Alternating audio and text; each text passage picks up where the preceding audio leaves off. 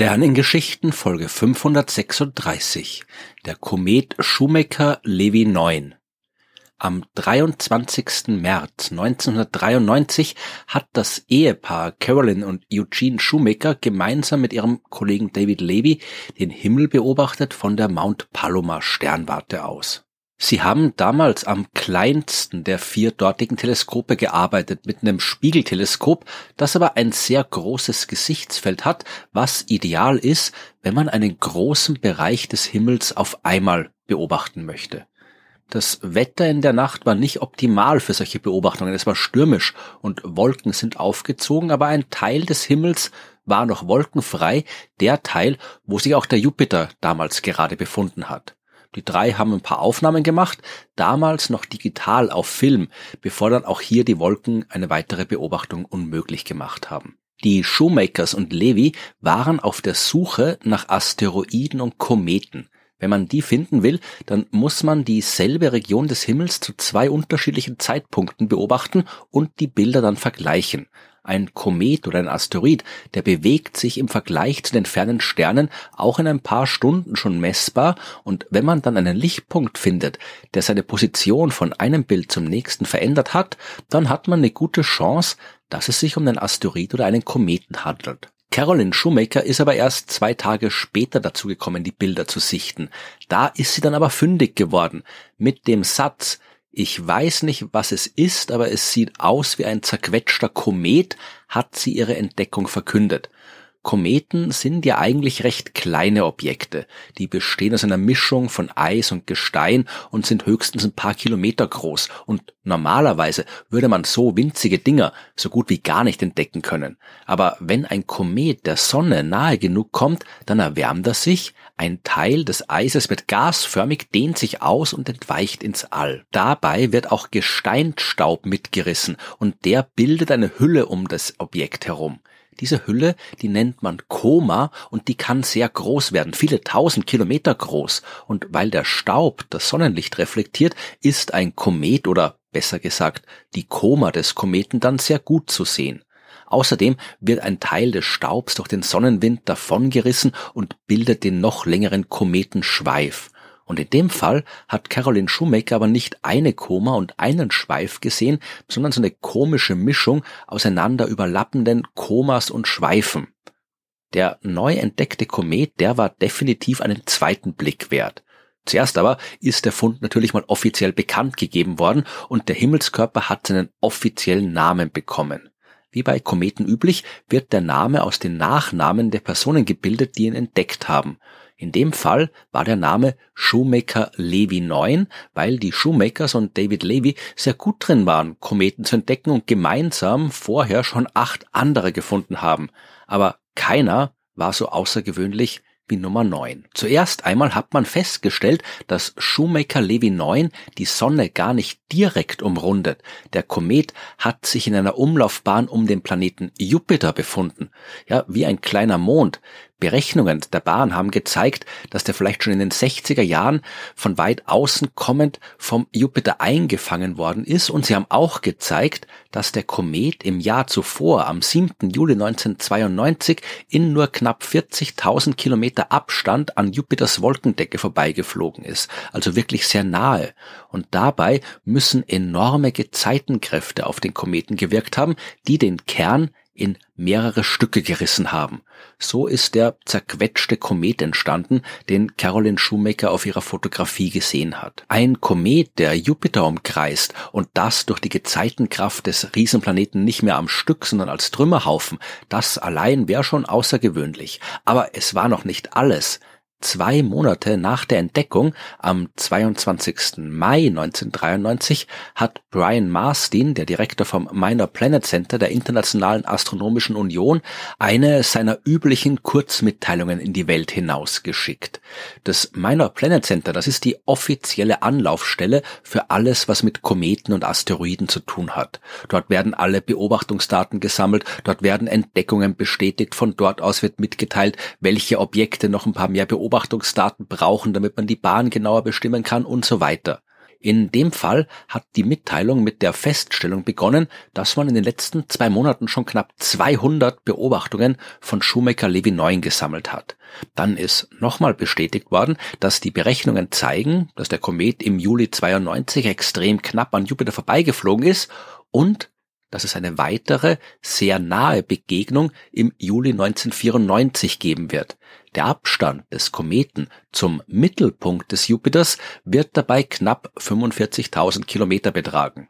Der Jupiter hat aber einen Radius von knapp 70.000 Kilometer oder anders gesagt, Shoemaker Levy 9 wird mit Jupiter zusammenstoßen. Und das war wirklich eine Sensation. Wir wissen natürlich, dass immer wieder Asteroiden und Kometen mit anderen Himmelskörpern kollidieren. Das hat man auch schon 1993 gewusst. Aber einerseits war dieses Wissen noch vergleichsweise neu. Erst in der Mitte des 20. Jahrhunderts und unter anderem maßgeblich durch die Arbeit von Eugene Shoemaker selbst hat sich damals die Erkenntnis durchgesetzt, dass große Einschläge nicht sind, was nur in der fernen Vergangenheit des Sonnensystems passiert ist, sondern heute immer noch stattfinden kann. Und zweitens hat man bis damals noch nie live zuschauen können, wie zwei Himmelskörper kollidieren. Und was genau passiert, wenn ein Komet in die gewaltigen Gasmassen eines Riesenplaneten wie Jupiter eindringt, das hat damals auch niemand genau gewusst. Es hätte sein können, dass das Ding einfach durch die atmosphärischen Schichten des Jupiters durchrauscht und quasi spurlos verschluckt wird.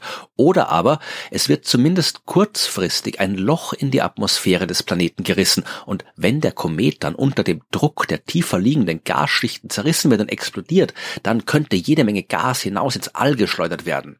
Das Problem war aber, anfangs hat so ausgesehen, als würden wir nichts davon mitbekommen, egal was passiert. Denn die Berechnungen haben gezeigt, dass der Einschlag am 16. Juli 1994 auf der erdabgewandten Seite des Jupiters passieren wird und man hat in der kurzen Zeit nicht mal eben ein Teleskop hinter den Jupiter fliegen können. Aber immerhin, die Raumsonde Galileo, die war damals gerade auf dem Weg zum Jupiter aus ganz anderen Gründen und hat von ihrer damaligen Position im Asteroidengürtel eine freie Sicht auf das Spektakel gehabt. Zuerst ist aber noch was anderes passiert. Der zerquetschte Komet hat sich in eine Perlenkette verwandelt. Die Brocken im zertrümmerten Kern des Kometen, die bewegen sich zwar alle auf derselben Bahn in dieselbe Richtung, aber bei der Annäherung an den Jupiter haben wieder die Gezeitenkräfte gewirkt. Die Trümmer, die ein bisschen näher am Jupiter waren, haben eine sehr viel stärkere Anziehungskraft gespürt als die, die weiter weg waren. Der Trümmerkern hat sich also immer weiter auseinandergezogen, bis die Stücke wie an einer Kette aufgereiht durchs All Richtung Jupiter geflogen sind.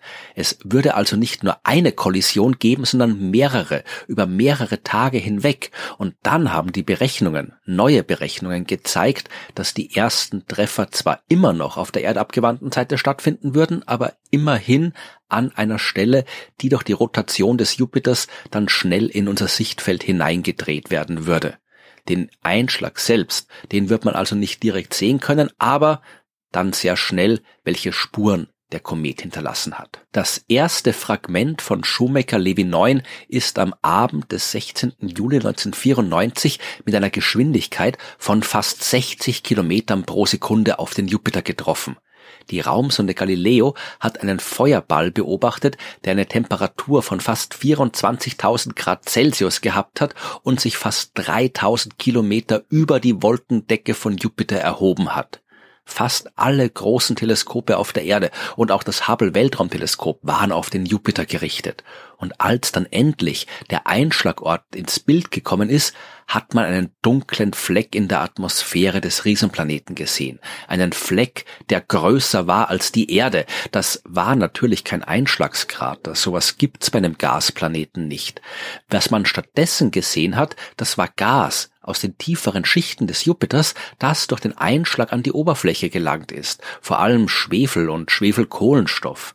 Auch die anderen Kometentrümmer, die in den nächsten Tagen eingeschlagen sind, haben Spuren hinterlassen, die man teilweise noch viel länger beobachten hat können. Und sogar 2010, fast 20 Jahre nach dem Einschlag, haben Astronominnen und Astronomen noch Spuren genau dieses Einschlags nachweisen können. Damals hat man das Herschel-Weltraumteleskop benutzt, um den Jupiter zu beobachten. Herschel ist ein Infrarotteleskop und in der Lage, die Existenz von bestimmten Molekülen nachzuweisen, zum Beispiel von Wassermolekülen. Genau dieses Wasser hat man bei Jupiter gefunden, aber es war auf eine Weise in seinen äußeren Atmosphärenschichten verteilt, die sehr ungewöhnlich war, wenn man davon ausgehen würde, dass es sich um Wasser handelt, das immer schon Teil von Jupiters Atmosphäre war. Viel besser kann man die Beobachtungen erklären, wenn man davon ausgeht, dass es Wasser ist, das aus dem Kometenkern von Shoemaker-Levy 9 stammt. 1994 war das erste Mal, dass wir einen Kometeneinschlag auf Jupiter beobachten haben können. Aber es war nicht das letzte Mal. Im Juli 2009 hat man wieder einen dunklen Fleck auf Jupiter gesehen, genauso wie damals die Spuren von Shoemaker-Levy 9. Den Einschlag selbst, den hat offensichtlich damals niemand mitbekommen, aber es muss ein kleiner Asteroid oder Komet gewesen sein, der da ein weiteres Mal auf den Jupiter gefallen ist. Mittlerweile sind viel mehr Raumsonden unterwegs und auch viel mehr Teleskope auf der Erde und im Weltraum auf den Himmel gerichtet und deswegen bekommen wir auch mehr solche Ereignisse mit. Aus den vorhandenen Daten schätzt man, dass es zwischen 10 und 65 Einschläge kleinerer Objekte auf Jupiter pro Jahr gibt, also kleine Objekte wie Asteroiden, die zwischen 5 und 20 Meter groß sind. Die größeren Objekte, die sichtbare Spuren in der Atmosphäre hinterlassen, die treffen den Jupiter alle zwei bis zwölf Jahre. Und so große Dinger wie Shoemaker-Levy 9, die knallen nur einmal alle paar Jahrzehnte oder Jahrhunderte auf den Jupiter. Wir haben also großes Glück gehabt, dass wir damals live dabei zuschauen haben können, noch dazu aus sicherer Entfernung.